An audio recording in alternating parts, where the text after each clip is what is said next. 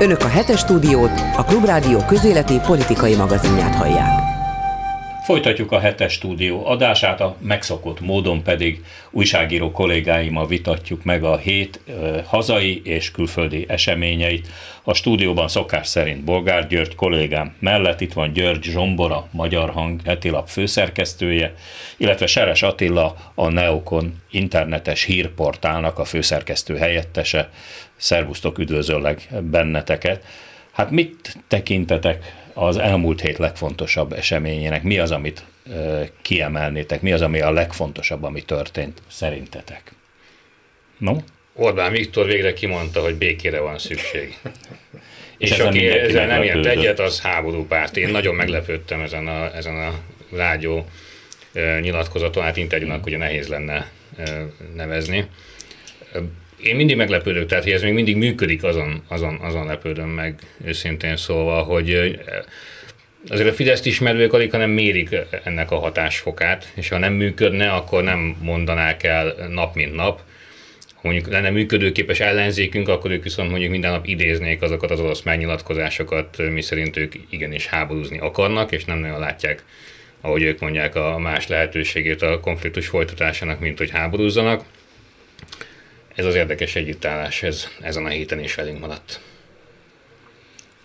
Rám nézel kérdő tekintettel? Igen, egyetértek Zsomborral.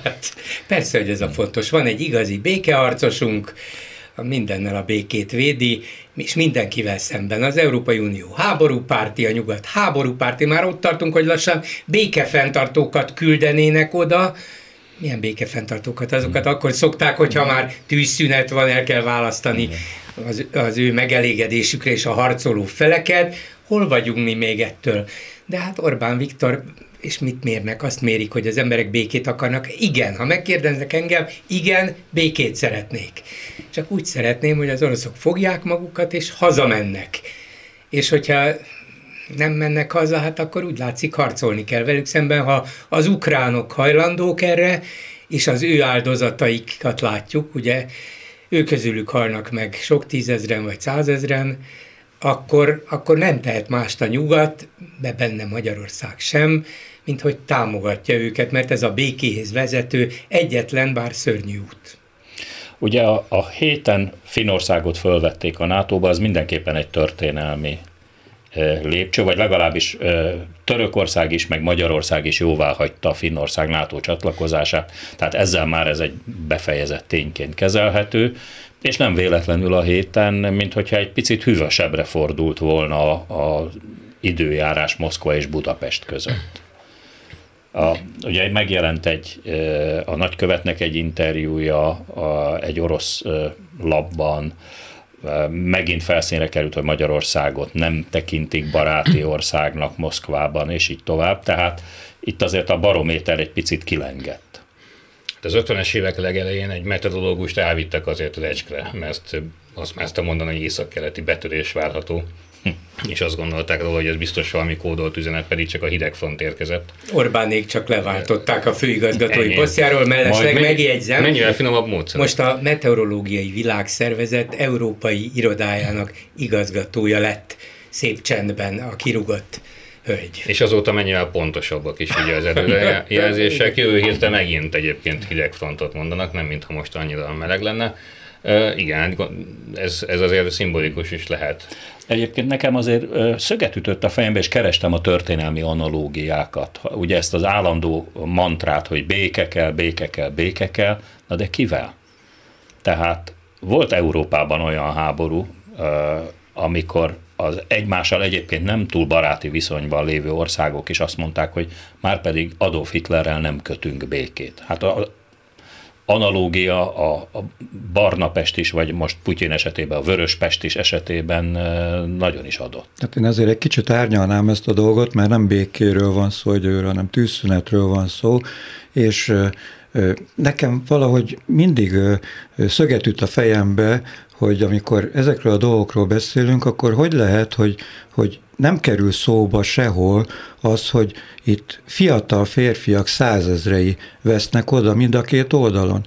Tehát aki fegyvereket szállít oda, és aki ennek a háborúnak a fenntartása bármilyen oldalról érdekelt, annak azért ezzel is szembe kell néznie, amikor töltényeket, lőszereket szállítunk, amikor tankokat szállítunk, az egy komplett generációnak a megsemmisülésével jár. Tehát például Ukrajna számára teljesen független a háború kimenetelétől, a háborúnak az elhúzódása az nagyon hosszú távú, és mondom, generációs veszteségeket is fog okozni. És egyébként egy kicsit megpróbálom a témát egy kicsit a Közel-Kelet felé, ami az én szakterületemhez egy kicsit közelebb áll, terelni, hogy ennek az egész ukrán konfliktusnak és ezzel az egész NATO történetnek az árnyékában a Közel-Keletet az Egyesült Államok úgy néz ki, hogy áttolja Kínának a területére, a Kínának az érdekszférájába. Vagy legalábbis a kínaiak megpróbálják kihasználni azt, hogy az Egyesült Államok figyelme más irányokban lekötött, és hát a kínaiak nagyon ügyesen, ők ugye egy 4000 éves birodalom nevében próbálnak ügyeskedni a világban. Tehát az mindegy, hogy az most a kommunista Kína, vagy a nem tudom én a milyen a Ming dinasztia volt, de a kínaiak hosszú távra terveznek. Hát igen, és amikor kérdezted, hogy mit tartunk a hét legfontosabb eseményének, akkor én kihagytam azt a kört, de hát most azért elmondanám, hogy az izraeli történések, az izraeli igazságügyi reform körüli turbulenciák, azok azt gondolom, hogy nagyon fontosak. Egyébként a magyar hallgatók számára is valószínűleg érdekesek, mert gyakran fölmerülnek párhuzamok a Netanyahu és Orbán, akiket egyébként személyes barátság, látszólag személyes barátság is összefűz, ha jól sejtem. Vagy ha jól látom. Így van, tehát ezek a párhuzamok nem teljesen megalapozatlanok, de pont ennek a párhuzamnak a kapcsán lehet, hogy érdemes majd néhány szót szólni a politikai rendszerek, illetve ennek a politikai rendszerek közötti különbségekről is, illetve, hogy ez a mostani turbulencia, ez milyen hatással lehet a Közel-Keletre, ami egyébként kihathat az egész világpolitikai blokkosodásra is.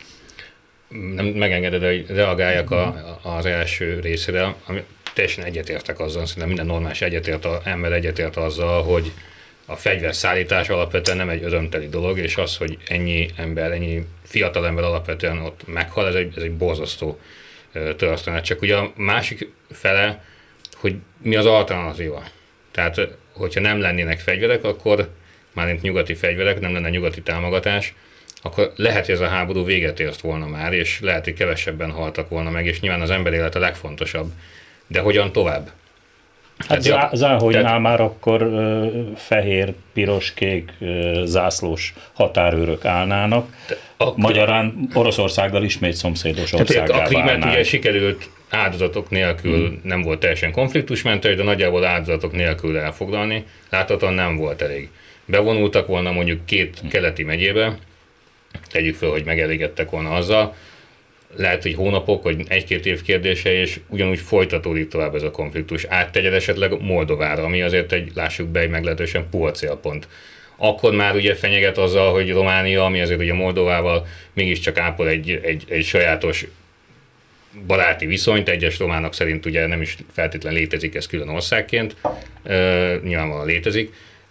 Tehát hogyan tovább? Onnantól kezdve már egy NATO ország is erősen érintetté vált volna. Szóval, hogy nagyon sok olyan kérdés van, amire nem tudunk ugye most válaszolni, de azért az oroszok eddigi mozgását látva alig ha elégedtek volna meg azzal, hogy akkor abban a 2 vagy 4 keleti megyében úgymond a saját elképzelésük szerint rendet tesznek. De egy kérdésre biztos tudunk válaszolni. Tudnilik arra, hogy a megtámadott ország akar-e harcolni a saját szabadsága és függetlensége védelmében? Ez az ország Ukrajna. Mindenki azt hitte az oroszok Kijevbe tartó vonulása első napjaiban, hát néhány nap és vége, leteszik a fegyvert, elfogják Zelenszkijt, leváltják a kormányt, ha akarják, elfoglalják egész Ukrajnát, ha nem, akkor csak a felét, de az egész ország lényegében egy orosz társország lesz, mint Belarusz, és hát sajnos így van. Orbán Viktor ugye előszeretettel hivatkozik arra, hogy hát például a németek se akartak semmit, hát például élet kioltására alkalmas fegyvereket szállítani, hanem csak sisakokkal kezdték, most már tankoknál tartanak, lehet, hogy repülőgép lesz belőle. Igen, mert a nyugat is azt hitte, hogy hát ez pillanatok alatt végbe megy, mert az oroszok annyival erősebbek. Aztán kiderült, hogy nem annyival erősebbek, és Ukrajna hajlandó megvédeni magát.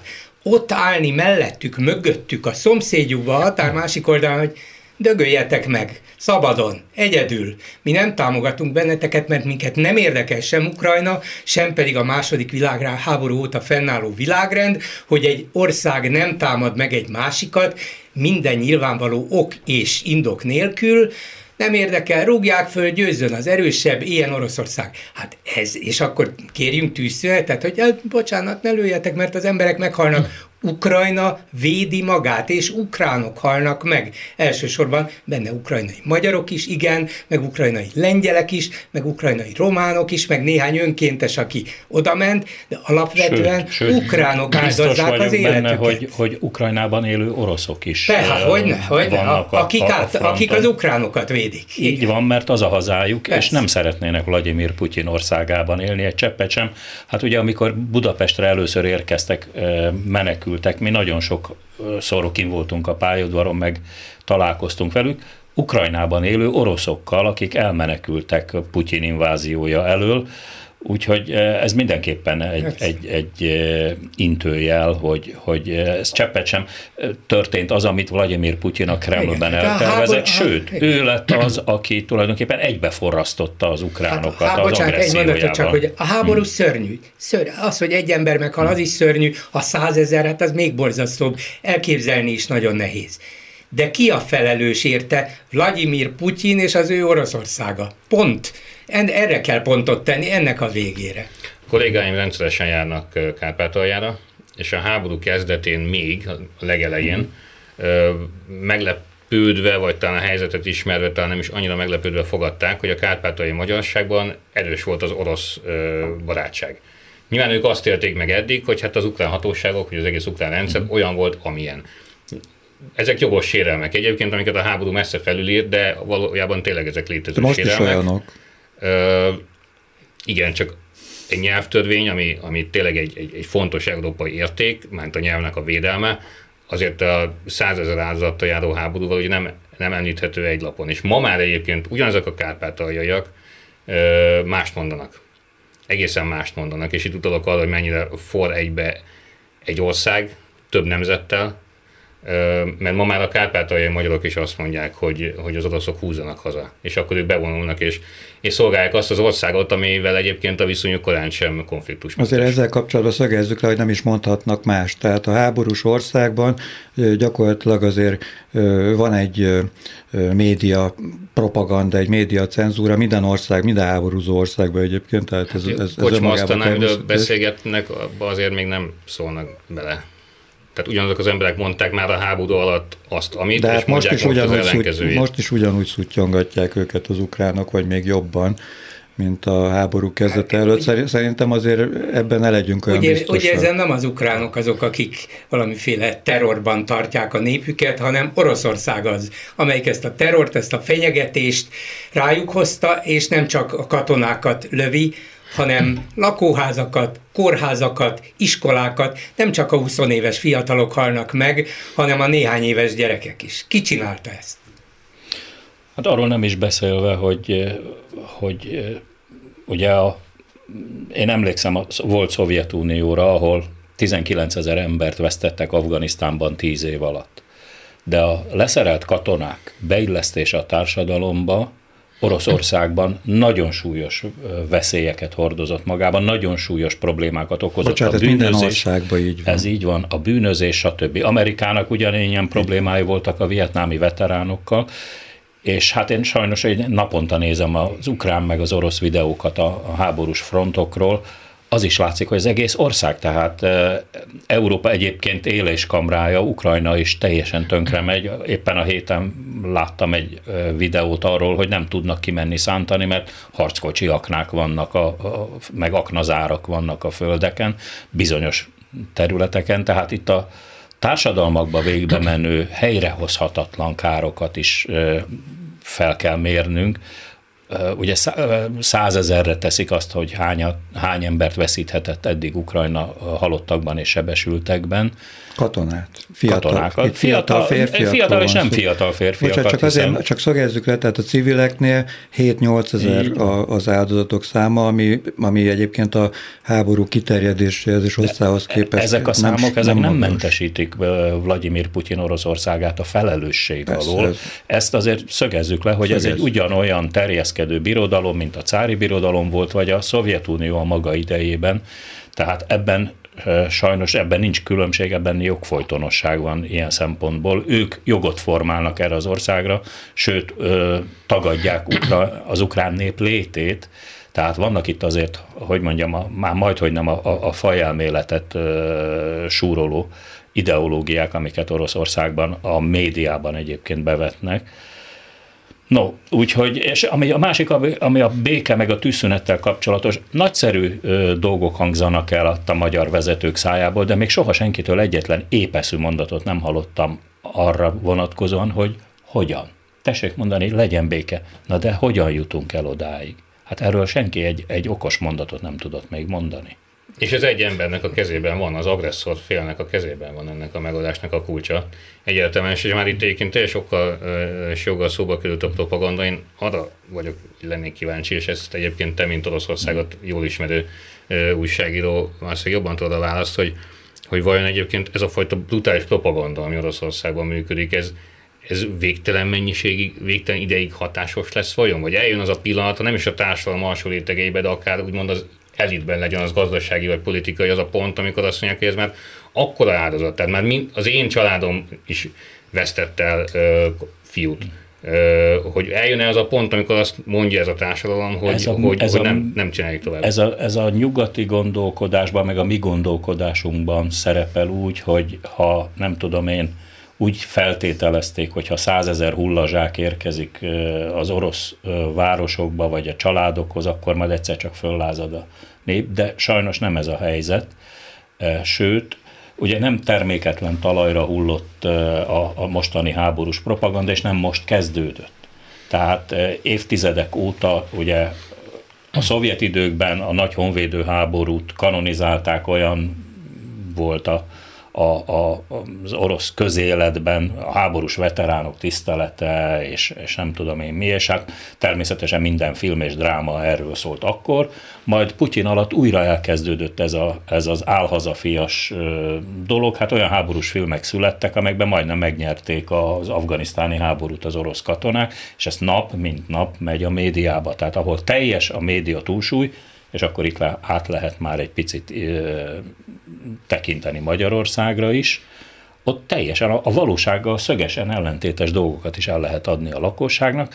A magyarokat megkérdeznék, biztos, hogy lennének nagyon sokan, akik azt mondanák, hogy az ukránok robbantották ki ezt a mostani háborút, mint ahogy vannak ilyenek, vannak ilyen felmérések. Tehát itt, aki a médiát uralja, az rendeli a történetet. Ezt hallottuk és még nem is így hallottunk, mi az, hogy az rendeli, az még érthető bizonyos szempontból. De aki a médiát uralja az emberek gondolkodásmódját, az uralja a társadalmat, a politikát. Úgyhogy, és ez volt Orbán Balázsnak a kimondott szövege, nem csak gondolt, kimondott. Igen, de ez nem az ő gondolata, mert én emlékszem egy Joseph Goebbels nevű német PR ügyekben igen otthonosan mozgó emberre, aki ezt a gyakorlatban is megvalósította. Ugye egyébként ezen, itt a témák között szerepel nálunk, ugye, hogy amit a szerkesztőnk Judit állított össze, hogy a szankciós bombás plakátokról, hogy azok elérték-e a céljukat vagy sem. Én egy dolgot tudok biztosan, hogy amikor itt volt az Európai Parlament Kulturális Bizottsága, akkor döbbenten néztek szét a budapesti utcákon, mert minden második plakáton a brüsszeli szankciók és a bomba volt, és akkor mindenki meglepődött a magyar kormányban. Mint ahogy ma is, pedig már rég lezárult ez a bizonyos nemzeti konzultáció, de a kormánynak még valahonnan még mindig sikerült összegyűjteni annyi pénzt, hogy kifizesse a plakáthelyeket, pedig belekerül bizonyára néhány milliárdba. Igen, egyébként itthon is sokszor mondtuk már, hogy na most ez az ügy már tényleg meg fogja őket ütni, hogy ezt már biztos nem fogják ilyen népszerűséggel átvészelni, ennek ugye a legdrámaibb epizódja ugye a Covid és annak az elképesztő mértékű halálozási statisztikája volt. Láthatóan ott tartunk most is, hogy nem, tehát nem ütötte meg a hatalmat ez a válság sem, ahogy a gazdasági válságnak a begyűrűzése sem érezhető egyáltalán. Most éppen megint erősödött, nem a Fidesz, hogyha jól olvastam. Igen, legalábbis tagnál, igen. Két hát és úgy tűnik, hogy a tiltakozások mögött sincs akkora társadalmi nyomás, mint ugye, mint Izraelben. Ahol Netanyahu kénytelen volt legalább egy időre visszavonulót fújni. Előfordult Magyarországon is ilyen az internetadó elleni tüntetések idején, de hát az mondjuk az egy marginális kérdés ehhez képest, de az, hogy mondjuk a magyar legfelső bíróság, vagy most kúria jogköreivel, vagy a bíró kinevezése miatt kimentek volna a magyarok az utcára ilyen tömegben, mint ahogy az Izraelben történt, hát erre nálunk nem volt példa. Ennyire tudatosabbak vajon az izraeli polgárok? Ennyire jól látják, hogy mi forog kockán? Hát egyébként itt is érdemes egy kis hasonlatot talán behozni, mert hogyha jól sejtem, akkor a hallgatóinknak a jó része azért a belpolitika iránt érdeklődik. Hát Magyarországon is ugye új alkotmány volt 12 vagy 11-ben, már is emlékszem, hogy mikor. 11-ben hozták, 12. január 1-én lépett életbe. És egyébként nem egy laptopon írták, hanem azt hiszem gránitkőbe van vésve. Jó, értem a célzást, de a lényeg az, hogy tehát igen, Magyarországon is volt egy ilyen, ott akkor is itthon is elég nagy média visszhangja volt, meg az ellenzék is nagyon fel volt háborodva, akkor voltak, nem tudom, emlékeztek-e, biztos emlékeztek, hogy 1 millióan a magyar sajtószabadságért, meg ilyen mozgalmak. De valahogy az embereket úgy nem annyira vitte az utcára, mint amennyire például Izraelbe. Ott mélyebbek a demokrácia gyökerei? Hosszabb, több évtizedes előnye van Izraelnek Magyarországhoz képest ezen a téren? Izrael ugye sokkal fiatalabb ország, bizonyos értelemben sokkal idősebb, más értelemben pedig modern értelemben sokkal fiatalabb ország, mint Magyarország.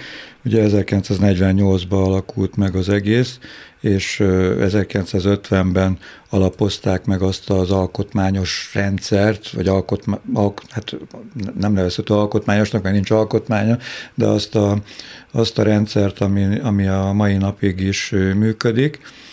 Hát inkább úgy mondanám, hogy hát részben bevándorló ország, tehát egyszerűen aktívabbak az emberek, ugye a hazának a fogalma, az sokkal közelebbről érinti még őket, hiszen még a nagyszüleik is harcoltak konkrétan az ország létrejöttéért és a szabadságért. És hát az sem mellékes, hogy Izraelben gyakorlatilag mindenki katona, tehát a saját bőrén érzi a szabadságnak az értékét, és ennek az árát. Tehát azt gondolom, hogy ez az egyik oka. Hát ezen kívül van még egy nagyon fontos ok, az a választási rendszernek az alapvető különbsége. Ez pedig az, hogy Izraelben tisztán listás választási rendszer van, tehát ott nem lehet rajzolgatni a választási körzeteknek a határait, mert ott az van, hogy amelyik párt ennyi és ennyi szavazatot kap, annak ennyi és ennyi képviselője lesz a parlamentben. Ez a brit rendszerre hasonlít egyébként. Nem, a brit rendszer pont ennek amelyik a legtöbb szavazatot kapja, az egyéni, minden teljesen egyéni körzet van. Csak egyéni van. Tehát ez pont és aki a legtöbbet kapja, az jut a parlamentbe. Ha az 32%, akkor annyi van. Ezért van az, hogy a brit rendszer az sokkal erősebb, tehát az minden, tulajdonképpen a győztes mindent visz elvét. Ebből is látszik, hogy választási matematikából nagyon gyenge vagyok. Hát a magyar választási rendszer, tetszik vagy nem tetszik, úgy alakították ki, hogy ennek a kettőnek az előnyeit, vagy ha úgy tetszik, a hátrányait ötvözi. Na de Izraelben viszont tiszta választási rendszer, egyébként Izraelben is sokat beszélnek mostanában a magyarországi hasonlóságokról. Vannak sokan, főleg az ellenzék köreiben, akik Izrael elmagyarosodásától tartanak, mert hogy... Hát azért van egy nagy különbség, mégpedig az, hogy Netanyahu koalíciós kényszerben van ahhoz, hogy egyáltalán meg tudja tartani a kormányát. Hát Magyarországon is van koalíciós kényszer, de én még nem láttam semmilyen Zsoltot, hogy verte volna az öklével az asztalt. Hát kényszer nincs, de koalíció. Tehát Izraelben pont emiatt a tisztálistás választási rendszer miatt gyakorlatilag be van kódolva a labilitás, és a jelenlegi rendszernek a hívei, én is egyébként közéjük tartom már a választási rendszerrel kapcsolatban, amellett érvelnek, hogy tulajdonképpen ez garantálja azt, hogy mindig aktívak lesznek az emberek, mert nem lesz enervált ellenzék, mert az ellenzék mindig olyan pozícióban, tehát Izraelben folyamatosan 1, 2, 3, 4 parlamenti mandátumon múlik, hogy éppen ki kormányoz. Az utóbbi, ugye talán még emlékeznek a hallgatók, hogy 5 választást volt itt zsinórban néhány éven belül, és mind az 5 választást a Likud nyerte meg, tehát abban az értelemben, hogy ő kapta a legtöbb szavazatot, és mégis tavaly nem tudott kormányt alakítani, hanem az ellenzék alakított kormányt. Úgyhogy tulajdonképpen azt gondolom, hogy ez az oka annak, hogy sokkal aktívabbak politikailag az emberek. Az, hogy mi a tétje ennek, az, arra is majd érdemes lesz kitérni, csak nem akarom már tovább magamnál tartani a szót. Ez a fajta aktivizmus azért jó pár országra jellemző, akár a térségünkben maradva. Tehát azért Csehországban is láttunk hatalmas tüntetéseket, de hogyha egyel tovább lépünk, Franciaországban látunk hatalmas tüntetéseket. Égnek az autók. De hát Franciaországban már eleve ugye az összes szociális kérdésért, az magától értetődő, hogy tízezrek és százezrek. Hát ott a szakszervezetek tolják, nem? De azért Magyarországon is megvoltak a hagyományai a nagy tüntetéseknek, azért ha visszagondolunk, tehát itt azért hatalmas tömegek voltak, és nem csak a békemeneten voltak hatalmas tömegek. Valamiért oda jutott ez a társadalom, hogy az ellenzéki része, hogy reményvesztett, és azt mondja, hogy nincs értelme kimenni, és ugye a pártok is ebből tanultak, mert most pár száz ember előtt ugye hát kicsit ciki is tüntetést tartani. Nyilván az ember már 25 tüntetésen kint volt, meg a maga szerény eszközével mindent megtett azért, hogy ez a rendszer változzon, és nem változott, és mondjuk a szónokok sem győzték meg arról, hogy majd ők fogják ezt megváltoztatni, akkor látja, 26-ra már nem megy el. Hát igen, de ezt mondhatná az izraeli ellenzék is, hiszen gyakorlatilag akármi volt a választásnak az eredménye, mindig az jött ki belőle, hogy a Netanyahu lesz a miniszterelnök egy kivételével, és mégse adták föl. Igen, csak hát ugye nálunk hiába voltak jó hangulatú, meg sodró lendületű megmozdulások vagy tüntetések, akár a Sándor palota körül, aztán egyszer csak kiálltak a szervezők, és azt mondták, hogy köszönjük szépen, tessék szíves lenni, akkor most békében hazafáradni, és mindenki hazament. Jaj, mit kellett volna csinálni? Tehát ennek a történetnek nem volt valahogy se folytatása, se sodrása, se semmi. Tehát én nem vagyok az ellenzéki pártoknak a PR tanácsadója, de valahogy, minthogyha ezek így kifulladtak volna, vagy olyan módszerekkel, vagy olyan üzenetekkel operál az ellenzék, ami nem lelkesíti az embereket, nem viszi az utcára. Hát a nyomásgyakorlás módja az állandóság, a kitartás és az ismétlés. Tehát Izraelben azért működik a nyomásgyakorlás, még nem tudjuk, hogy mennyire, valamennyire mindenképpen működik a nyomásgyakorlás, mert ott nem az volt, hogy kimegy 100 000 ember, hanem minden szombaton az a programunk, hogy megyünk, azért megyünk szombaton, hogy a zsinagógákból is, amikor kijönnek az emberek, ők is közénk tudjanak állni. Tehát ott gyakorlatilag van egy ritmusa ennek a történetnek, hát ott már hetek óta, hónapok óta gyakorlatilag ez egy állandó program, és mindig ugye másnapi újságok, meg az aznapi hírek azzal vannak tele, hogy az utcák tele vannak. Egyébként most tegnap volt egy izraeli békemenet is, nem tudom, az megvan-e, amikor több 10 000 kormánypárti tüntető is kivonult az Ajalon. És ők is így hívták, hogy békemenet? Nem, ez csak azért gondoltam, hogy állj, de érdekes. És csak a magyar hallgatók kedvéért. De azért még térjünk vissza egy másik témához, ugye a NATO bővítéshez. Most már Finnország lesz az a NATO ország, aminek a leghosszabb közös szárazföldi határa lesz Oroszországgal. Az összes NATO ország közül. Az összes NATO ország közül, hát ha tengeri határokat ugye nem számoljuk, de a svédekkel még mindig packázunk. Tehát a svédekkel, akikkel egyébként nekünk, eddig mint Magyarországnak semmilyen olyan komoly érdekütközése nem volt a jogállamisági kérdéseket félretéve, ami ezt indokolja. Remélem, hogy hamarosan visszaküldjük a gripeneket is, mert viselkedjenek velünk tisztelettudóan, és akkor adhatják nekünk a gripeneket, de így mi nem vagyunk hajlandók őket felhasználni. Mehet az Electrolux is, és minden más svéd vállalat, menjenek haza, hagyjanak minket békén. És távolítünk el, tüntetünk az IKEA ellen, holott a svéd bútorgyárnál. Ócska lókupec mentalitás, tényleg nem tudok mit mondani erre, mert amit itt művelnek, természetesen azért merik megcsinálni, mert egyrészt tudják, hogy a NATO is, meg az Európai Unió is alapvetően a hagyományos, demokratikus, bizonyos értelemben, most azért vegyük idézőjelben, ezt úri diplomácia szabályai szerint jár el, és nem fogja lerúgdosni őket a parkettről, jól csináld, nem számítasz. Azért merik megcsinálni, mert tényleg nem számítanak, ugyanis Törökország az, amelyik meg akarja ezt akadályozni, vagy engedményeket akar inkább kicsikarni Svédországtól, ott is belpolitikai okok miatt természetesen, de a kurd kisebbség, és vannak köztük kurd szélsőségesek is, hogy ezek Svédországban hogy szervezkednek, mit csinálnak, más kérdés. De a törökök mögé bújva Orbán Viktor bátran kiáll, hogy velünk, még csak nem is ő, ugye, még azt is eljátsza, hogy hát én elvileg támogatom ezt, és én azt tanácsolom, és a kormány is elfogadja, hogy támogassuk Svédország felvételét. Belső viták. Igen. De hát ha párton belüli belső, hát el tudom képzelni tényleg azt a hatalmas, de ezt az idióta játékot képesek komoly arccal előadni minden áldottnak. De abban a pillanatban, amit a törökök azt mondanák, megegyeztünk a svédekkel, hirtelen mi is előugranánk, ahogy ez a finnekkel történt, megegyeztek a finnekkel másnap, ja jó, Finnországot már is szavazásra bocsátjuk, hát menjenek a Helsinki. Hiszen a finnekkel régi barátság köt össze, még átlag a nyelvrokonság is, bár ugye előző héten még nem, de most már igen. Szokták. A halszagú rokonság. Igen.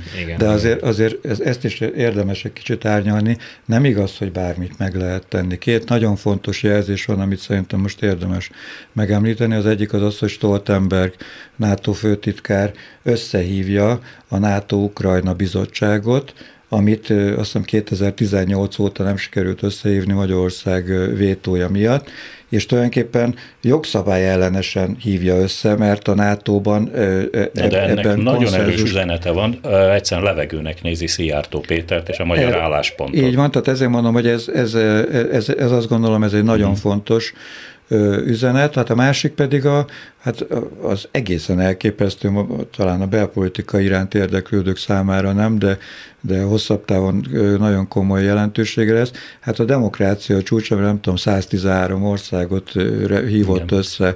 Ugye a világ összes ország, azt hiszem 196 ország van, abból 113-at összehívott Biden amerikai elnök, és Magyarországot tüntetőleg kihagyta ebből a társaságból, tehát azért azt nem mondanám, hogy beérett hogy azért annak jelleg. A texasi szípek konferencián mondott Orbán beszédnek a gyümölcse? De ez Orbánnak tulajdonképpen még jól is jön, mert megmutatja, hogy látjátok, magyarok, én szembe merek szállni az Egyesült Államokkal is, és legfeljebb nem hívnak meg minket erre a demokrácia csúcs találkozóra, hát olyan is az nélkülünk természetesen, amilyen, és speciál, és akkor mi van, ha nem hívnak meg, valóban nem olyan fontos, de visszatérve a NATO bővítésre, ez az egész játék a ratifikációval is, csak tulajdonképpen egy ilyen formális, diplomáciai jogi játék, mert a lényeg akkor volt, amikor a tavalyi NATO csúcson, tavaly nyáron a két ország jelezte, hogy felvételét kéri, és az ott lévő NATO tagállamok vezetői, köztük Orbán Viktor azt mondták, hogy rendben, majd elküldték a meghívót a két országnak. Ezzel a washingtoni szerződés szerint megvan lényegében a csatlakozás, csak annyi kell, hogy a meghívott ország jelezze, hogy a mi parlamentünk is elfogadta, amint ez később meg is történt, a svéd is, meg a finn is, úgyhogy szeretnénk csatlakozni, és ezzel tulajdonképpen az egész folyamat lezárul.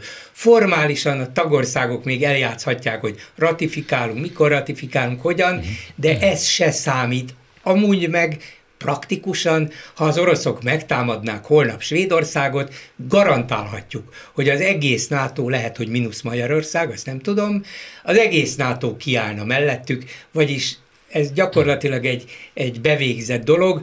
Orbán Viktor mégis el tudja ezt játszani, megint csak a hazai, meg a moszkvai közönségnek, hogy látjátok, mert igaz ugyan, hogy rajta vagyok a barátságtalan országok listáján Oroszországban, korábban is rajta voltunk, csak most a nagykövet azért szólalt meg, hogy rajta vannak, hogy figyelmeztesse őket, hogy mi volt ez a finneket, már beengedtétek.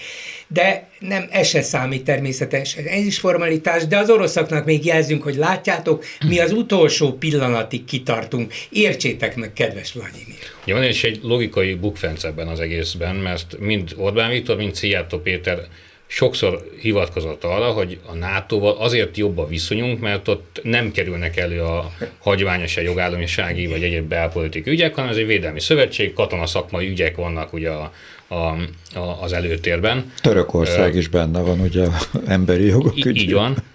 Ehhez képest most arra hivatkozni, hogy NATO csatlakozás ügyében, hogy egyébként Svédország miként volt tiszteletlen Magyarországgal, vagy nem tudom, hogy a Kovács Zoltánnak a írásából idézzünk, vagy milyen módon kritizálta mondjuk a magyar jogállamiságot, az tehát ugyanazon érvelés mentén, amire Orbán Viktor és Szijjártó Péter korábban hivatkozott, ugyanazon érvelés mentén ez nem lehetne kérdés a NATO csatlakozás kapcsán, hiszen ez mondjuk egy európai parlamenti vitában lehet, ugye NATO-ban viszont nem. De hát Orbán Viktor ugye alapvetően az motiválja, hogy itthon jól eladható, hiszen hát a svédek azok milyenek már. Hát az Eurovíziós Dalfesztiválon is két férfi kézen fogva jött be a színpadra. Hát ugye ez a hazai narratívába kiválóan illeszthető, hogy hát a finnek az olyan határeset, de a svédek, hát Svédország mindenben az ellentéte Magyarországnak, gyakorlatilag mindenben, mármint a politikát illetően, és a másik fele pedig valóban a nagyhatalmi vagy közép-nagyhatalmi játszadozás, ahol ugye Orbán Viktor mindig is jól érezte magát, hogy egy picit, hát azért Erdogán mégis valaki. Nem kell szeretni, de azért ő mégiscsak valaki a világpolitikában. Ha jól emlékszem, a NATO-ban talán a második vagy a harmadik legerősebb hadsereggel rendelkezik. Igen, tehát azért... Szóval Európa most tágon értem, azért Európában a legerősebbek között van. Ezt Orbán nagyon szereti, hogy ott lehet, az igazán nagyok között, hogyha már máshogy nem jutott oda. Egyébként Netanyahu is éppen most pattintotta le Joe Bident, aki megpróbálta, hogy mondjam, jó tanácsokkal ellátni az izraeli demokratizálási törekvésekkel kapcsolatban, és Netanyahu is megmondta neki, hogy nagyon köszöni, és nagyra tartja, de Izrael államnak a választópolgárai fogják eldönteni, hogy Izrael államban milyen törvényeket fognak hozni. Tehát önmagában ezt én nem látom problémák. Egyébként én ezt a diplomáciai, hogy mondjam, cirkálás se tartom olyan elvetendőnek, hát a diplomáciának van tere, tehát az üzengetéseknek. De hol itt a diplomácia, hogy nem engedjük be a svédeket? Először is. De beengedjük. Az a diplomácia, hogy megpróbáljuk őket. Mit akarunk? Csak mit várunk tőlük. Tehát nekünk nincsenek fogjaink, akikkel kapcsolatban szeretnénk, ha kiadnák őket nekünk. Hát például az, hogyha jól tudom, most Svédország éppen a soros elnök, nem az Európai Unió. Az Európai Uniós, itt pedig a NATO-ról van szó. És ezt, de a diplomáciában... Itt most a magyar-svéd viszonylatban azt gondolom, szóval én nem akarom most itt sem mentegetni, sem támogatni ezt a dolgot, én csak arra akarok utalni, hogy a diplomáciának igenis van tere. Tehát önmagában az, hogy üzengetnek Svédországnak és kvázi feltételeket szabnak, mindenki tudja valóban, hogy ezek a feltételek, ezek virtuálisak. Ezeknek azt gondolom, hogy azért van jelentőség. Inkább úgy mondanám, kellene, hogy legyen. Régen volt ezeknek jelentőségük. Régen nem volt olyan, nem fordulhatott volna olyan elő, hogy az Európai Unió soros elnökének a miniszterelnöke azt mondja, hogy az elnökségemnek az egyik legfontosabb feladata, hogy a magyaroknak a forrásait visszatartsa. Szóval... Ez nagyon jó, hogy szóba hoztad, mert éppen pénteken, egyébként előfordult Görögországgal kapcsolatban, előfordult, hiszen Görögországnál korábban a görögök csúnyán elszálltak a költségvetésükkel, és az Európai Uniónak kellett őket megmenteniük többször is, de a héten ugye pénteken járt le a saját magunk által vállalt határidő. Még egy menjünk át Európára, csak még ez a NATO ratifikációhoz. Azért tegyük föl ezt a nagyon egyszerű kérdést. Hát ha Orbánék lényegében most már 7-8 éve rendeleti úton kormányoznak, különböző veszélyhelyzetekre hivatkozva, ezek közül a legutóbbi a háborús veszélyhelyzet, hiszen szomszédunkban dúl a háború. És akkor éppen emiatt a NATO-t kellene bővíteni. Nem lehetne esetleg rendeleti úton ratifikálni Svédország, most már nem Finnország, de Svédország NATO csatlakozás, hát a kormány akarja, a miniszterelnök akarja, néhány képviselő okvetetlenkedik, bár kiszámolnám, hogy mennyi, és egyébként álljanak föl. De hát ha nem megy, akkor rendeleti úton, hiszen ez veszélyhelyzet, és Magyarországnak egyértelmű érdeke volna, hogy egy erős, hadsereggel rendelkező, amúgy baráti, szövetséges ország csatlakozzék a mi védelmünkben is a NATO-hoz, nem? Rendeletet, elvtársak, rendeletet. És akkor már 2650 napja rendeleti úton, vagy veszélyhelyzeti állapotban van Magyarország, ahogy ezt a héten egyébként David Pressman, amerikai nagykövet is nagyon jól a munkatársaival együtt nagyon szépen kiszámolták. Ugye volt nálunk már háborús vészhelyzet, folyamatosan van migrációs veszélyhelyzet, mi volt még? Hát az egészségügyi... Volt ugye a Covid, hát az már, talán az most már a hátunk mögött van, és talán még volt egy, most már lassan inflációs veszélyhelyzet is lesz. Azt mondjuk akkor érzékeljük, hogyha bemegyünk a boltokba és vásárolunk. Viszont ez nagyon érdekes volt, ahogy az amerikai nagykövet felhívta a figyelmet, hogy hát kérem szépen, nem ez a demokratikus kormányzás, hogy állandó veszélyhelyzetről veszélyhelyzetre bugdácsol az ország, és rendeleti úton fölül lehet írni számtalan korábbi demokratikusan meghozott törvényt. Mondom, azért a jogállamiságunknak azért még itt vannak történetei, tehát a héten az a határidő járt le pénteken egyébként, amit a magyar kormány saját magának ígért, hogy az összes Európai Uniós jogállamisági kifogást a 27 szupermérföldkő ügyében mindent elintézünk március végéig, így szólt decemberben a mese. Hát amennyire én most látom a híreket, ahogy jönnek vissza az Európai Unióból, sehol sem vagyunk. Hát most az év első fele. Tehát az a ma már Navas és Tibor ugye arról beszél, hogy hát az év első felében, ami még hátra egy pár hét, ugye addig meg fognak érkezni, és addig az Erasmus ügy végére is pontot tesznek majd. Szerintem véssük föl ezt, hogy ez ma elhangzott, így március végén, április elején, aztán majd meglátjuk, vissza lehet térni rá az év közepénél, hogy hol tartanak valójában. Hát az állandó veszélyhelyzettel kapcsolatban pedig ne vegye senki demagógiának, de nekem mindig az villan ennek a hírnek az olvasatán elém, hogy a miniszterelnök 5 hétig elment az országból, 5 hétre elment a nyáron az országból. Emlékezzetek vissza, hogy kint volt Dallasban, és gyakorlatilag onnan szinte egyenesen elment Horvátországba, ahol gyakorlatilag eltűnt, hát Németh Zsolt ment utána, nyilván alá kellett írni a papírokat, de hát hogyha valóban veszélyhelyzet van valahol, akkor egy miniszterelnök nem tűnhet el 5 hétre, hát egy cégvezető nem tűnhet el. Lehet, hogy akkora volt a veszélyhelyzet, hogy el kellett mennie, nem? A biztonságos tengerpartra. Szóval, mint hogyha egy picit hülyének lennénk nézve, és hát sajnos a társadalomnak egy jelentős része ezt elfogadja. Igen, mert ezt jól megérezték, és jól is csinálják, hát átlátszó módon, meg galádul, meg minden, de politikai értelemben igen, hogy az emberek biztonságérzetére kell játszani, azt kell mutatni, hogy mi vagyunk azok, akik titeket meg tudunk védeni, legyen szó az áremelkedésekről, legyen szó a háborúról, legyen szó a szankciókról, legyen szó a gonosz Európai Unióról, mindentől megvédünk benneteket, és hát én vagyok az egyetlen, aki átlátom a világ különböző folyamatait, ugye értitek, hogy én vagyok az, és értik, az ország fele úgy látszik ezt érti. De hát úgy tűnik, mintha tényleg csak ő látná. Hát de nem? Ez nem, hát, még nem. Hát én még... Bocsánat, én is látom, pedig csak egy újságíró vagyok. És azt mondom, hogy amit ő lát, az rossz. De a politikusok közül. De a politikusok is látják, csak nincs igazán. Hát vagy nem olyan alkatúak, vagy nem olyan erejűek. Hát azért a politikában az erő számít. Vagy nem az, olyan tehetséges. Az is lehet, hogy nem. Én szerintem Orbán Viktor nagyon tehetséges, kapok is ezért a hallgatóimtól gyakran. Orbán nagyon tehetséges, a hatalomtechnikus, tehetséges mérnöke. Így van, igen. Ez így van.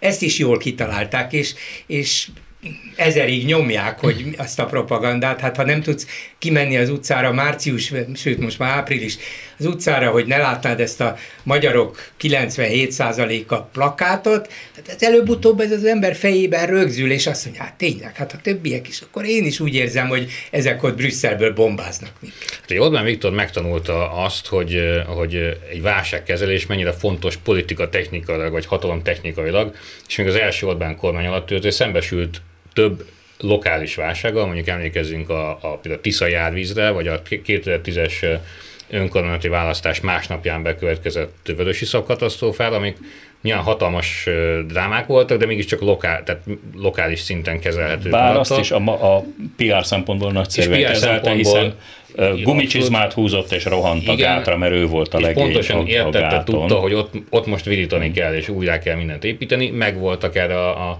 keretek és lehetőségek. Most találkozott igazából az elmúlt másfél évben olyan globális válságokkal, amiket nem tud valójában kezelni, mint a gazdasági válság, vagy a háború, illetve előtte még a koronavírus, hogyha még egy picit visszalépünk, így van, ezeket nem tudja kezelni. Tehát a koronavírust tudjuk, hogy itt haltak meg a legtöbben, a gazdasági válság, látjuk az adatokat, mindenki, akinek van szeme, látja, most lehet vitatkozni a matematikai tényeken, csak nem biztos hát érdemes. A Klubrádióban megmondta, hogy ő torkon ragadja az inflációt. Nem marad más, mint a brutális kommunikáció, hogy fenntartani azt a látszatot, hogy már pedig de hát ez egy nagyon egyszerű hatalomtechnika. Először rá kell ijeszteni az emberekre, lehetőleg olyan ördögöt kell a falra felfesteni, ami valójában nem jön szembe minden nap az utcán, a migránsok, Soros György, Brüsszel, nem tudom én mi, majd utána oda kell állni, és én vagyok az a Hári János, vagy a, nem tudom én, a hadik huszár, aki megvédem az országot ezektől, mert erre csak egyedül én vagyok. Soros György speciál folyton szembe jött velünk az utcán, nem? A plakátok formájában, igen, de hát neki szerintem kisebb gondja és nagyobb volt annál, mint hogy ármánykodjon. Csak pont erre akartam utalni, hogy valójában szembe jött. Ezek az alapvetések egyébként nagyon egyszerűek. A végrehajtás igazából professzionális, hát minden eszközt magamhoz kell ragadni, és hogyha minden kommunikációs eszköz nálam van, akkor az, hogy itt nem tudom én a Magyar Hangban mit írnak, vagy hogy a Klubrádióban mi itt mit beszélünk, azt gondolják, hogy ez kevés emberhez jut el. És mégis mindent megtesznek azért, hogy ezt nem mondta, hogy el, még annál is kevesebbhez jusson el, igen. És hiába okos akármelyik ellenzéki politikus, és hiába beszél mondjuk nagyon veretesen, vagy adott pillanatban, mint Hiller István latinul a parlamentben, ezért szellemesen visszavágva ezzel a főispánozási dologgal szemben, de lehetsz akármilyen okos az infláció, hát mindenkinek a személyes tapasztalata, szomorú, gyakran tragikus tapasztalat, hogy létezik ez, bemegyek az üzletbe, ennyi volt tegnap, és ma már ennyi, abszurdum. És azt is tudják, még ez is eljut többé-kevésbé az emberekhez, hogy 3-szor akkora, mint Európában. Azt mondja Orbán, évvégére 1 számjegyűre szorítjuk le. Tessék körülnézni, az Európai Unióban 1 számjegyű az infláció, ami még 3-szor akkora. És Németországot tüntetnek el. Igen. Tehát ezt elmondja minden ellenzéki politikus, de hiába... Sőt, a nyugati megyéinkből sokan már Ausztriába járnak el bevásárolni, soha nem volt még tudják ilyen. Az emberek, látják, hallják, értik, tapasztalják, mondják is nekik, de ettől még egyik ellenzéki politikus se tud olyan erővel mondjuk az emberek agyára, meg érzelmeire hatni, mint Orbán Viktor. Egyszerűen olyan fölényben vannak minden tekintetben, és az ellenzék mögött pedig nem érzékelik az erőt, hogy ezt elég. Meg nem csapják le, olyan magas labdák vannak, amiket mi is látunk, és mi nem vagyunk politikusok, és nem is dolgunk ezeket lecsapni, de hát látjuk, hogy ott vannak azok a lehetőségek, és nem reagálnak rá. Hát az erőt maguknak az embereknek kéne megtestesíteni. Nem érezni kell az erőt mögötte, hanem oda tenni, megint utalnék az izraeli tüntetésekre, ott az az erő, hogy kimegy az utcára, és lobogtatja. De ott az emberek érzik talán, hogy mit veszíthetnek. Mi nálunk pedig én nem tudom, hogy mitől, de szinte teljes ilyen szempontból az apátia, vagy túl rövid volt az a 20 év, amíg demokráciában éltünk, hogy ezt értéknek tekintsék, hogy ezért érdemes kimenni az utcára, hogy ezt nekem meg kell védeni. Valószínűleg itt a lényeg. Izraelben az emberek, illetve hát nem a mostaniak, hanem az elődeik, az apáik, nagyapáik. Az apja, igen, saját maguk építették azt az országot, és azt a demokratikus rendszert. És ez mindenkiben benne maradt, még az új bevándorlóban is. Az elmúlt 70 évben négyszer kellett megvédeni fegyverrel. Nálunk pedig ezt készen kaptuk, és az emberek ugyan elfogadták, szóval jó, szabadság, meg jobb létet, nagyon jó, de amikor nekik kell tenniük, ahhoz már nincsenek elegen, valahogy ez nem jön eléggé belülről és alulról. Igen, de amikor nagyjából egyensúlyban volt a hatalom és az ellenzék, és akkor most idézhetjük például a fideszes kordonbontásnak az idejét. Mai napig itt vannak, bennünk élnek azok a képek, ahogy ott Szájer meg Orbán, meg nem tudom ki, mindenki ott bontották le a Kossuth téren a kordon, miközben az ellenzék is megtette ezt a közelmúltban, immár nem először, mégis valószínűleg már jövő évben nem fogunk rá emlékezni, pont azért, mert belünk is az ivódott már be, hogy ennek nincsen súlya, igazából nincsen jelentősége. Nem feltétlen bántani akarom ezzel a momentumot, mert ők legalább csinálnak valamit, van olyan ellenzéki párt, amelyik igazából nem csinál semmit jó ideje, de súlytalan a dolog. Az Orbán mögött volt erő volt, már akkor, azért mert telebontani, mert tudta, hogyha őt most, tulajdonképpen az volt a lényeg, hogyha őt most letartóztatják, hát akkor tényleg kimennek az emberek az utcára. Az egy új ötlet volt. Tehát azért ezeken gondolkodni is kell, meg törni kéne a fejüket, meg esetleg kitalálni új módszereket a tiltakozásra, mert azért végtelenül sok, tehát a politikai palettán nagyon sok eszköze lehetne még az ellenzéki pártoknak, hogyha ezzel szeretnének élni, és nagyon sokan vannak azok, akik azt mondják, hogy ez kényelmes, mert végül is besétálnak a parlamentbe, vagy elmennek Brüsszelbe, így is, úgy is megkapják a fizetésüket, talpalni kell, tehát láttuk a magyarországi jobboldali pártok előretörésén, hogy talpalni kell, el kell menni a falvakba. Igen, de 2002-ben és 2006-ban Orbánék csak néhány mandátummal vesztettek. És ez óriási erőt jelentett, és még ráadásul egy ilyen sérelmi dű is erősödött az emberekbe. Hát ezek csaltak, ez nem is lehetett így, ezt tőlünk jogtalanul vették el, és sokan voltak. Most meg az ellenzék minden tagjai, szavazója azt érzi, hogy kevesen voltunk, és kevesen vagyunk. Ettől gondolják, hogy súlytalanok ezek a próbálkozások, és tényleg súlytalanabbak, mert kevesen vagyunk. És közben ott van a Kétfarkú Kutyapárt, amely csak annyit csinál, hogy talál egy Népszínház utcai építkezést, ami gondolom jó régóta úgy áll, hogy ugye a fa erődítménnyel tartják meg ugye a homlokzatot, és ráteszi, hogy lomkolona, első pesti lomkolona sétány. És akkor ezen nevetünk, és erről ez igazából ez egy 10 forintos beruházás és egy Facebook poszt, és mégis tudunk róla, és beszélünk róla, és azt mondjuk, hogy ha már azzal kezdett, hogy mi volt a legfontosabb, nyilván nem ez volt a legfontosabb, de mondjuk a legkreatívabb, legviccesebb, legkevesebb energiával legtöbb figyelmet elérő esemény a hétnek, akkor ez volt. Ahogy mindannyian tudjuk, hogy ezt a 10 forintos labdát, ezt egyébként Hatházi Ákos dobta be a köztudatba, ő fotózta le, ha jól tudom. És az Átlátszó hozta ki egyébként ezt a történetet. Mondhatnánk, hivatkozhatnánk az MSZP-re, hivatkozhatnánk a Jobbikra, akik jelen állás szerint nem fognak besétálni a parlamentbe. Mit csináltak ők az elmúlt hónapokban? Mit tudunk felidézni tőlük? Tehát a Kétfarkú Kutyapárt, hogy nem véletlenül áll most 10 szákon, és én nem mellettük akarok nyilvánvalóan most így kiállni, de hát mindannyian tudjuk, hogy járdát festenek, játszóteret építenek, buszmegállót építenek. Mondjuk kitalálni dolgokat. Unorthodox politikai módszereket vetnek be. De tudunk róla. Abszolút, és ráadásul ott is vannak, és jelen is vannak ettől a politikában, miközben nincsenek ott a parlamentben. És az önkormányzatokban egyébként valódi munkát végeznek. A nyomásgyakorláshoz 100 000 ember kell, nekem ez a meggyőződésem, nem járdafestés. Tehát ezek az ötletek, ezek az innovációk nagyon jó ötletek, de végső soron a hatalomra nyomást gyakorolni az utcáról csak úgy lehet, hogyha ott van 100 000 ember. Igen, csak jelen pillanatban ők 10%-kal, hihetünk a felméréseknek, de biztos, hogy több mint 5%-kal be tudnának jutni a parlamentbe, és onnantól kezdve az már egy súly. Miközben nagy klasszikus pártok, hosszú évek, évtizedek óta létező pártok meg el fognak tűnni valószínűleg az EP választás. Amikor be kell x-elni, akkor az emberek jobban meggondolják, tehát azért a viccpártiság, azzal együtt, hogy nekem is abszolút minden szimpátiám a Kétfarkú Kutyapárté, de amikor be kell x-elni, akkor az emberek sokkal jobban meggondolják, mint amikor a közvéleménykutatás. Mert Izlandon például a kalózpárt bekerült a parlamentbe, pedig ők is ugyanolyan viccpártnak indultak, mint a Kétfarkú Kutyák.